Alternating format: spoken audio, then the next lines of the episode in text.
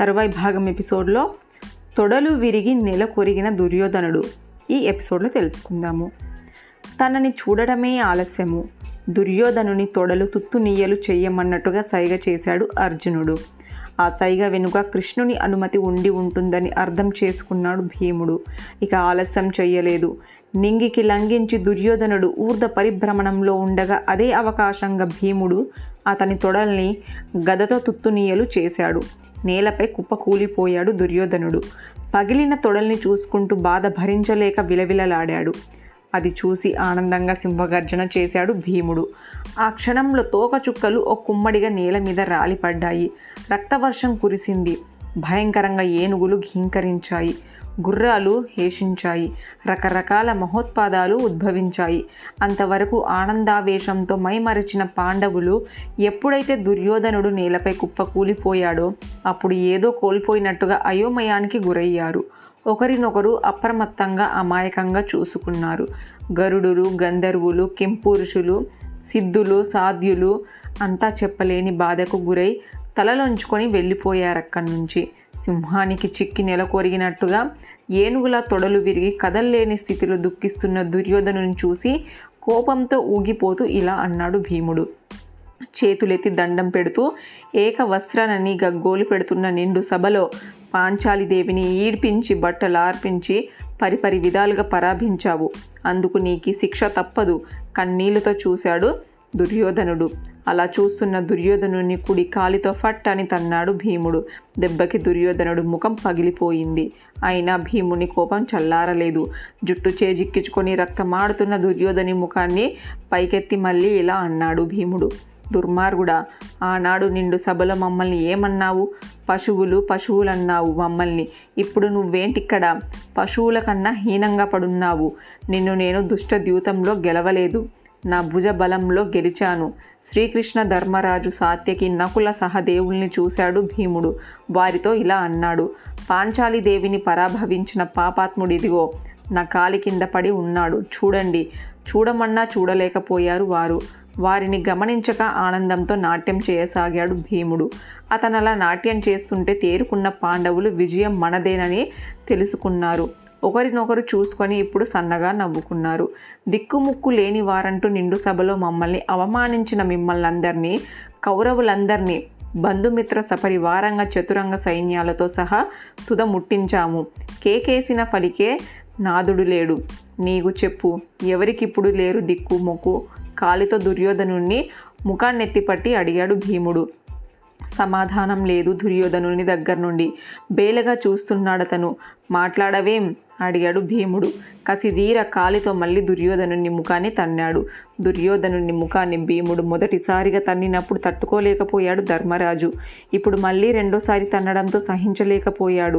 భీమసేన అని గట్టిగా అరిచాడు. ఏంటయ్యా ఏంటి? నువ్వు చేసిన పని? కాలితో దుర్యోధనుని తల అంత తల తంతావా? చేసిన అధర్మ యుద్ధం చాలన్నట్టుగా ఇదొకట తప్పు. చాలా తప్పు చేశావు. బంధువులు మిత్రులు తుమ్ములు తమ్ముళ్ళు చతురంగ సైన్యాలు ఎంతోమంది నశించిన ధైర్యాన్ని కోల్పోక సుక్షత్రియ పద్ధతిలో దుర్యోధనుడు నీతో యుద్ధం చేశాడు. అధర్మం గెలిచింది. ఓడిపోయాడు. ఓడిపోయినంత మాత్రాన వీరుడు కాకుండా పోతాడా? వీరుని గౌరవించే పద్ధతి అదేనా? ఎప్పుడు లేనిది ఏందయ్యా ఇది? నీకు దుర్బుద్ధి? తగ్గు అన్న ధర్మరాజు మాటలకి భీముడు ఆశ్చర్యపోయాడు. అప్రయత్నంగా చేతిలోని గద జారిపోతుంటే చూసి పట్టుకున్నాడు దాన్ని. అయ్యయ్యో అని నెత్తి కొట్టుకుంటూ దుర్యోధనుణ్ణి సమీపించాడు ధర్మరాజు. ఏడుస్తూ ఇలా అన్నాడు సుయోధన ఇదంతా విధిరాత నాయన. ఆ రాత కారణంగానే ఇంతటి దుష్ఫలితాలు.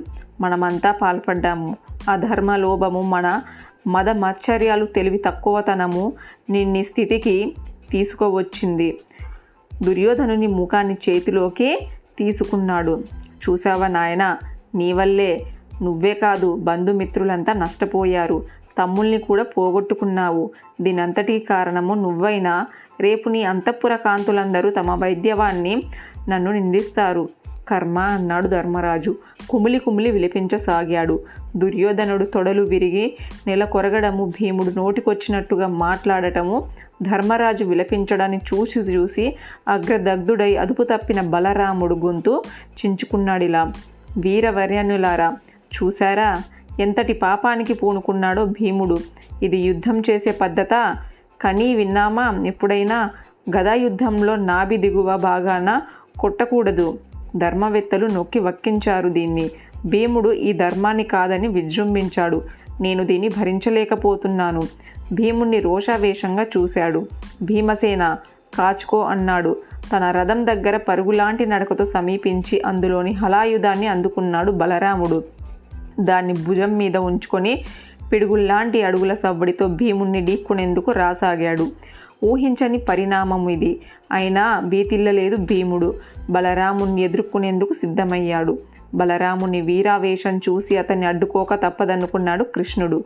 వెళ్ళి అడ్డుకున్నాడు అతన్ని గట్టిగా పట్టి కౌగిలించుకున్నాడు. ఇలా అన్నాడు అతనితో ధర్మమూర్తి పాండవులు మనకు ఆప్తమిత్రులు. విశేషించి మన మేనత్త కుమారులు. పాపం కష్టాల పాలయ్యారు. వారిని ఆదుకోవడం మన కర్తవ్యం. అంతేకాని మనము వారిని కష్టాల పాలు చేయడము ధర్మమా చెప్పు. ఇది అధర్మము. కృష్ణ భీముడు అధర్మ యుద్ధం చేశాడు. క్షమించరానిది అన్నాడు బలరాముడు. ఇందులో అధర్మం లేదు. హలాయుధ అంతా ధర్మమే ఉంది. ప్రతిజ్ఞ పాలన చేయడము క్షత్రియుల ధర్మము. ఆ ధర్మాన్ని అనుసరించే భీముడు దుర్యోధనుని తొడలు తుత్తునీయలు చేశాడు. ఆనాడు కౌరవ సభలో దుర్యోధనుని తొడలు విరగ్గొడతానని భీముడు ప్రతిజ్ఞ చేశాడు. నీకది తెలియంది కాదు. పైగా మైత్రేయ మహాముని శాప కారణంగా దుర్యోధనుని ఉరుద్వయి భాగ్నమై తీరాయి. ఇప్పుడు జరిగింది అదే అన్నాడు కృష్ణుడు. మైత్రేయుని శాపం వల్ల తన ప్రతిజ్ఞ కారణంగానే భీముడు ఇలా ప్రవర్తించాలంటున్నావు. నిజం చెప్పు భీముడు అధర్మానికి పాల్పడలేదంటావా? సూటిగా ప్రశ్నించాడు బలరాముడు. కోపం తెచ్చుకోనంటే భీముడి అధర్మానికి పాల్పడలేదంటాను. ప్రతిజ్ఞ నెరవేర్చుకోవడానికే అలా ప్రవర్తించాడంటాను. ఆత్మరక్షణలో ప్రతిజ్ఞను నెరవేర్చుకోవడంలో అది నాభి అని దానికి ఇది దిగువ భాగమని అక్కడ కొట్టరాదని ఆలోచిస్తూ కూర్చోవడం అవివేకము. ఆలోచిస్తే చే చేతుల ప్రాణాపాయాలు తెనుకొని తెచ్చుకోవడమే. తొడలు తుత్తు నీయలు చేస్తానని భీముడు పదమూడేళ్ళ క్రితమే ప్రతిజ్ఞ చేశాడు. దాన్ని విస్మరించడము దుర్యోధనుని తప్పు. కాదంటావా? ఆలోచించు అన్నాడు కృష్ణుడు. చేష్టలడిగి చూడసాగాడు బలరాముడు.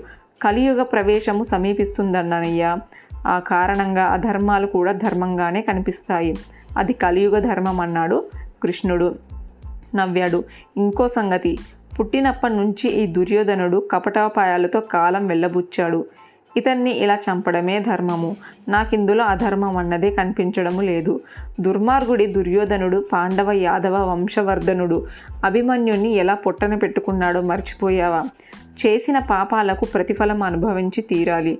దుర్యోధనుడు ఇంతే. ఇలానే మరణించాలి అన్నాడు కృష్ణుడు. కసిగా దుర్యోధనుణ్ణి చూశాడు. కపట నాటక సూత్రధారి గుండెల్లో గొనుక్కున్నాడు దుర్యోధనుడు. తర్వాయి భాగం నెక్స్ట్ ఎపిసోడ్లో తెలుసుకుందాము.